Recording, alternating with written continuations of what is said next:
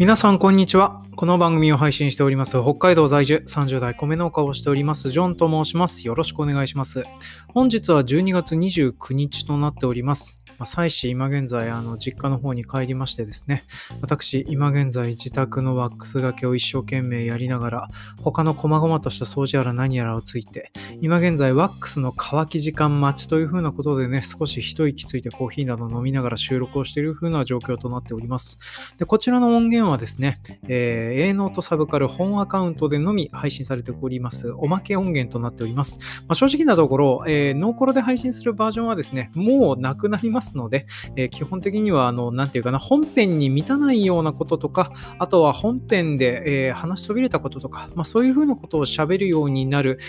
会がおまけ音源となっておりますので、だいたい30分ぐらいノー台本でお送りしておりますので、ちょっとお付き合いいただけたらなというふうには思っております。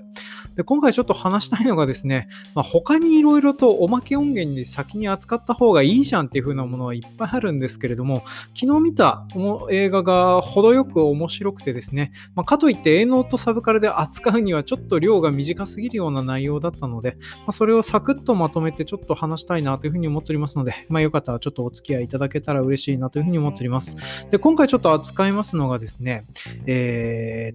画 .com の情報によりますと、2019年アメリカ制作の、ホラー映画カラーアウトオブスペース遭遇というふうな映画を昨日ちょっと見ましてね、こちらが面白かったので、これについての農業描写をさっくり説明をして、本題のですねニコラス・ケイジのやっているお父さん役っていうふうなのと、あと父親の役割とか、そんなようなものについてですね、久々にオーディオエッセイ的なものをやろうかなというふうに思っておりますので、よかったらちょっと聞いてもらえるといいかなというふうに思っております。でまずこちらの映画なんですけれども、2019年制作で公開したのは今年の夏頃となっておりますね。ちょうどアフターシックスジャンクションのクトゥルフ特集とかで、こちらの映画見ましたよとかっていう風な話とかで、アトロクリスナーの方はですね、この映画のことを見聞きしている方も多いかなというふうには思っております。でどんな映画かと言いますと、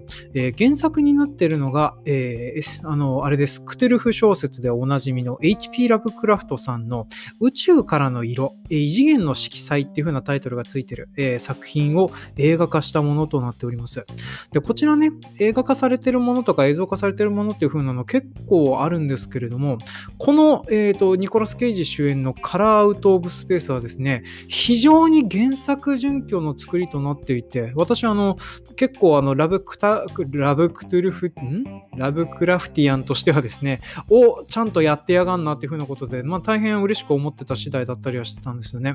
で、この映画ですね、基本的にそのクトゥルフものとしてよくできているし、良いビジュアライゼーションだなっていう風なのもあるんですけれども、それ以上にですね、ニコラス・ケイジがやっている家族を守れないお父さんっていう、そのね役割的な部分がですね、今現在の私と境遇を重ねるような部分があって、悲しくもあり、見てて腹立たしくもあり、そして辛くもあるという、そんな映画だったりはしてたんですよね。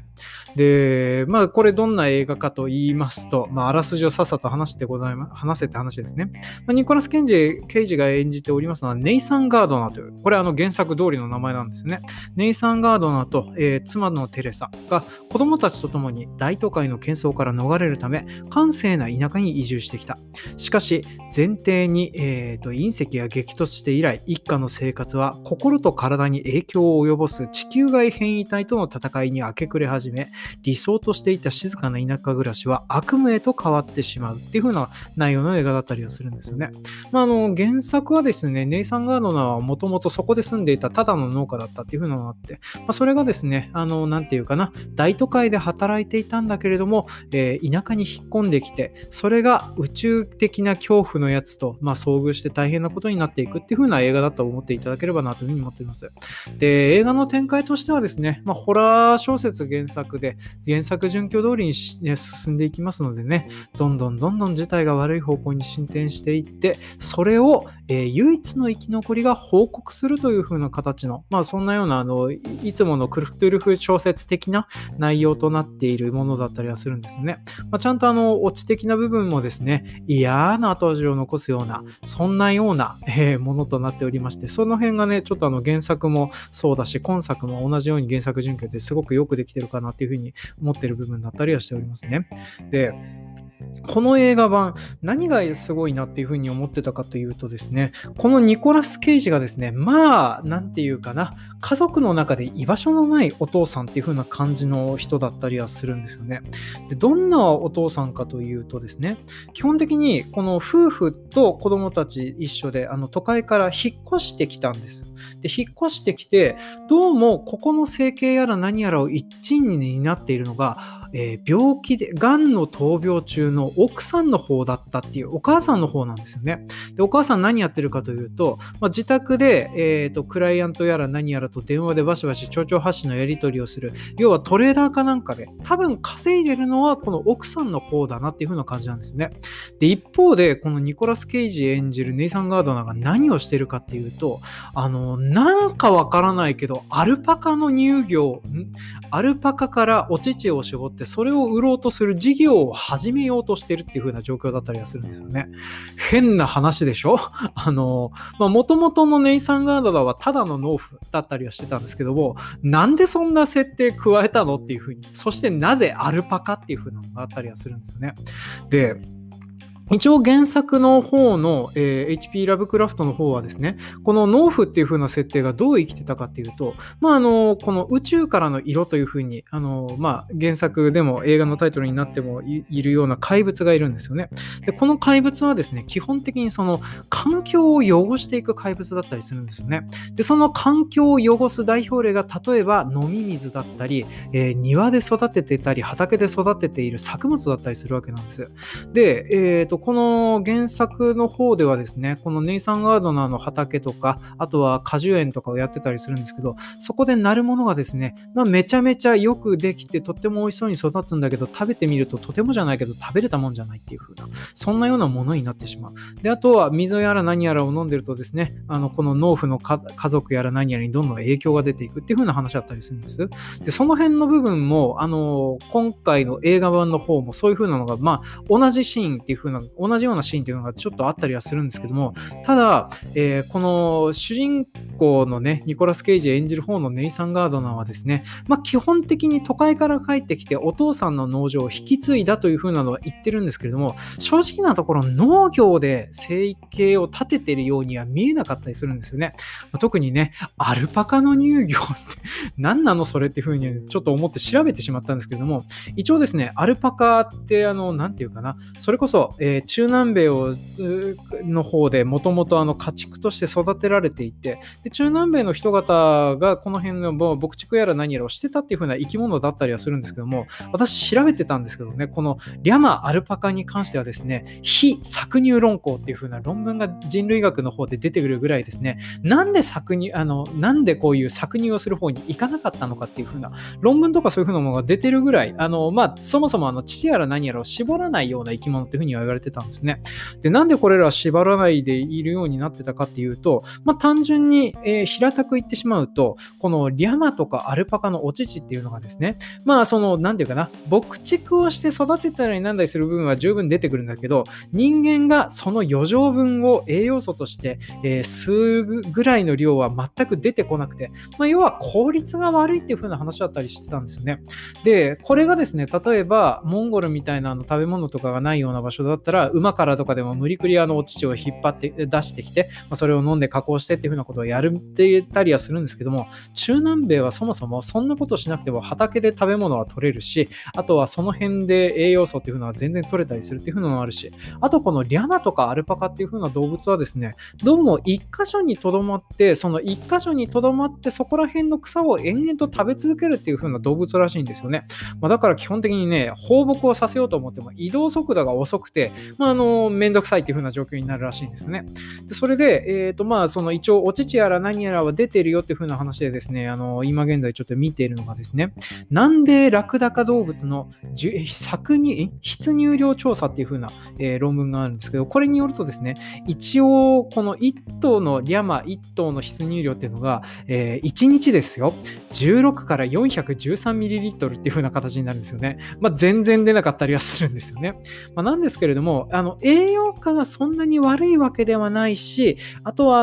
飲んでみてまずいわけでもないっていう風なのがあるんですけども、そもそもですね、この中南米の人々はモンゴロイドの皆さんでですね、乳糖不耐性と言いまして、大人になった後にこれを飲むとですね、下痢になってしまって、そもそもわざわざ飲みたいものでもないっていう風なことから、牛乳の方に入っていかなかったっていう。だからなんていうかな、ニコラス・ケイジを始めているコーカソイドの皆さんとかはですね、基本的には乳糖耐性はあったりするので、それのことを考えると、ちょっとなんていうかな、授乳量やら何やらを品種改良を加えて、それで一発当ててやろうっていう風な感じでやってるんじゃないかなっていう風に、そんなように思えたりする描写なのかなとは、見てて思ったりはしてたんです。で、このお父さんですね、要はこういう風な感じで、田舎にとりあえず奥さん闘病させたりなんだりするっていう風なこともあるから、田舎に引っ込んで、そこで暮らしていきましょうよっていう風なことを多分言い出したのはこの旦那さんの方だと思うんですよね。なんですけれども、戻ってきたはいいけれど、結局のところこのなんていうかな、事業を始めようとしても正直なところお金になるようなところにそもそも行ってないっていう風なところになってて、ちょっとどうかなっていう風なのもあるし、あと劇中ですね、このニコラス・ケイジ、いろんな自宅のことをやったりとか、料理を作って振る舞ったりとかっていう風なこともやるんですけども、それが軒並み下手くそなんですよね。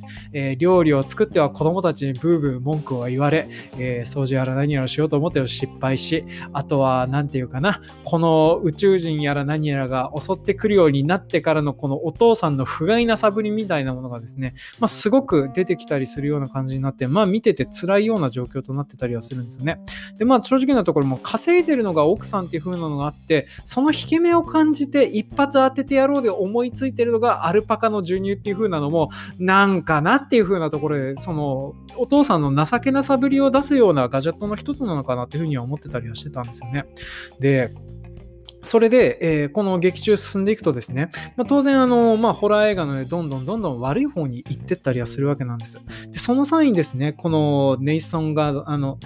ド、ニコラス・ケイジ演じるネイソン・ガードナーの、プロフィールみたいなものがちょっとずつ分かってくるんですけど、どうも元は画家になりたくて都会に出て、奥さんへ見つけて何かの仕事してたみたいなんだけども、それもうまくいかなかったみたいで田舎に引っ込んで、そして思いついたのがアルパカの乳業っていう風なので、そしてそれもまだ事業家に至っていないという風な状況なんだけれども、家の中ではそのお父さんとして振る舞わないといけないという風な牙を張ってるのがですね、子供たちにいろいろ指示を出したり、特になんか長男はですね、基本的に頭良さそうな子なんですよね。宇宙大好きで宇宙のこと調べたりなんだりしてるんだけど、それに無理くりこのアルパカの酪農を手伝わせようとしてたりするとかっていう風なのがあったりとか、あとは明らかに年頃の息子に舐められてたりはするんですけれども、それも上からなんかやってったりしようとしてる。なんだけれども、多分家族思いなんだろうなっていう風なところははっきりとは分かるんですよね。なんだけれども、それがですね、なんか結局のところどれもこれもうまくいってないっていう風なのが延々と描かれ続けてきたりするんですよね。で、それが極めつきになってくるのが、この宇宙人というか宇宙からの色という風に言われている化け物が自宅に隕石が落ちるようになってからですね、どんどん家族がおかしくなってったりはするわけなんですよね。例えば奥さんがそのなんていうかな、影響を受けてぼーっとするようになるようになって、指を切り落としてしまってパニックになってしまうとか、そういう風なことになってしまったりとか、あとはそのなんていうかな、あんまりネタバレになるようなことは言いたくないんですけど、とりあえずこのなんていうかな、介護が必要になるような奥さんとか息子とかが出てくるような状況になって、そういう風な状況になると、自分でとにかく何かをしようと思うのではなくて、基本的に娘にそれを全部丸投げして、自分は何をするかというと、おもむろにブランデーをグラスに注いでぼーっとテレビを見るとかっていう、そんなようなことをしちゃったりはするんですよね。で、その後でですね、事態をなんとか動かそうかっていう風に思いついて動き始めるのはいいんですけども、そうする行動っていう風なのも基本的には銃を取り出して極端なことをしていくっていう風な感じで、結局のところそこの家から離れていったり逃げたりすればいいだけの話なのに、それもしないでそこに留まり続けていて、で、子供たちの方がどっちかっていうとこの状況を察してなんとか逃げようとか、そういう風な努力をし始めるっていう風なのになってて、で、その本当にこのニコラス・ケイジ基本的にやってることって、この父親としては本当に全然役に立ってないし、何かあったらトラブルに対してオロオロするばっかりで役に立たず、思いついて何かやったとしてもその思いつきでやったことっていう風なのがどんどん悪い方向に起こるような、まあその極端な方向しか取れないっていう風な感じになるんですよね。で、この姿を見ててですね、まあ私ここ最近の自分の状況と似ている部分もあるんじゃないかと思って、ちょっとゾワッとしながら結構昨日見てたりはしてたんですよね。まあというのも、私、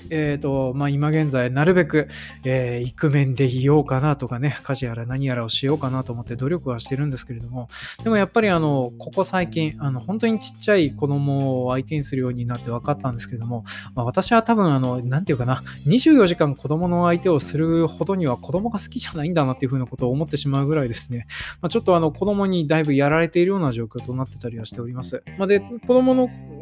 当然のことながら娘のことは好きだし、娘のためになるようなことも努力してやってはいるつもりなんですけど、でも四六時中いてそれを相手し続けるっていう風なことになると、それはそれでなかなか大変なものだなっていう風なことを、まあ、今現在すごく思い知らされているような状況だったりはするんですよね。まあね、本当に緊急事態宣言当時、自宅にこういう風な子供がいつつ仕事をしなくちゃいけなかったような家庭の人々、本当にお疲れ様でしたっていう風なことをね、まあ、ここ最近になってようやっと思うようになってたような状況だったりはするんですよね。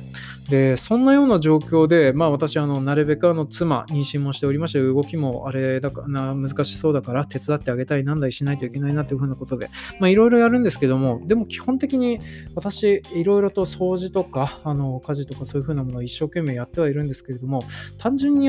妻ほどよくそういうふうなものが見えていなかったり、気づかなかったり、忘れていたり、抜けていたりっていうふうなことがあるんですよね。で、これはなんていうかな、どうだろう、妻は努力してないんじゃないとか、努力が足りてないんじゃないとかっていうふうなことを言ったりすることとかもあったりはするんですけど、まあ、最近はね、半ば諦めて言うようになってたりはするんですけれども、単純に私は多分普通にやってたとしても、そもそもこの辺の能力が足りてないんだなっていうふうなのはしょっちゅう思ってたりする部分だったりはするんですよね。仕事場に関してそれをうまく回すためにやってる手段っていうふうなのが基本的に断捨離っていうふうなことを考えるとですね、たくさんいろんなものがあって、それのことについて細々としたことを覚えるっていうふうなことがそもそもできなかったりはするんですよ。まあ、なんですけれども、そういうふうなものが基本的に今必要とされていて求められてはいるんだけれども、まあ、それを役に立てることがないなっていうふうなことがここ最近だったりはするんですよね。で、そんなような状況で、まあ、今現在妻妊娠して、でこれから実家の方に帰って、でおそらく赤ちゃんが生まれたら妻もしばらく実家の方にいて、で本当だったら娘は私と一緒にいて私の家から送り迎えとかそういうふうなこととかをするようなことにしようかなっていうふうな話もしてたんですけども、まあ娘も基本的にはお母さんと一緒、もしくはおばあちゃんと一緒がいいっていうふうなことを言われてましてね、まあ、家事育児に関しては完璧に戦力外通告を受けているような状況となっておりまして、まあ、自宅に一人でいる分に関しては全然私は平気だったりはするんですけども、まあ、これについてのことがですね、結構答えてるなっていうふうなのがここ最近だったりはするんですよね。で、そんなような状況のさなかですね、まあ、このニコラス・ケイジ演じる、ネイサン・ガードナーを見てるとですね、なんとなくそうやっちゃってそうなっちゃうのも分かるよっていう風になってきたりはするんですよね。で、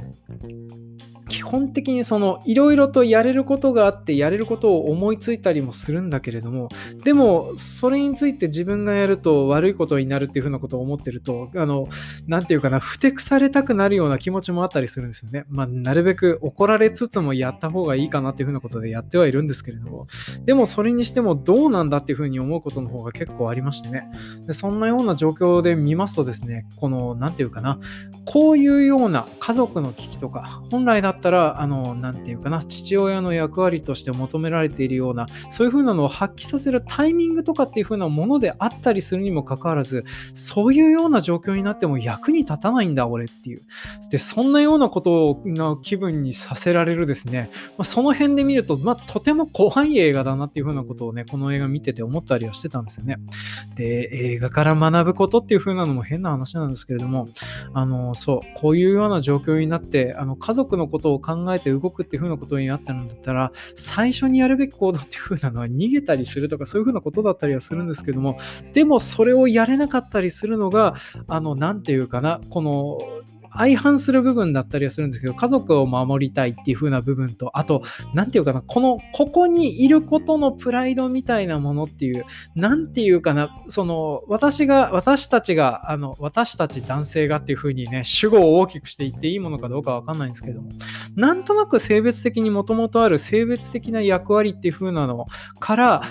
なかなか逃げようがなかったりはするんですよね。まあ、単純なところ、逃げたところでどうせ文句言うでしょあんたらっていう風なのをね、不信感的なものでずっと思ってたりするっていう風なのもあるし、あとはなんか結局そこの部分からは頭の中の地獄から抜け出せないんだなっていう風なことがありましてね、まあ、そういうような感じでちょっと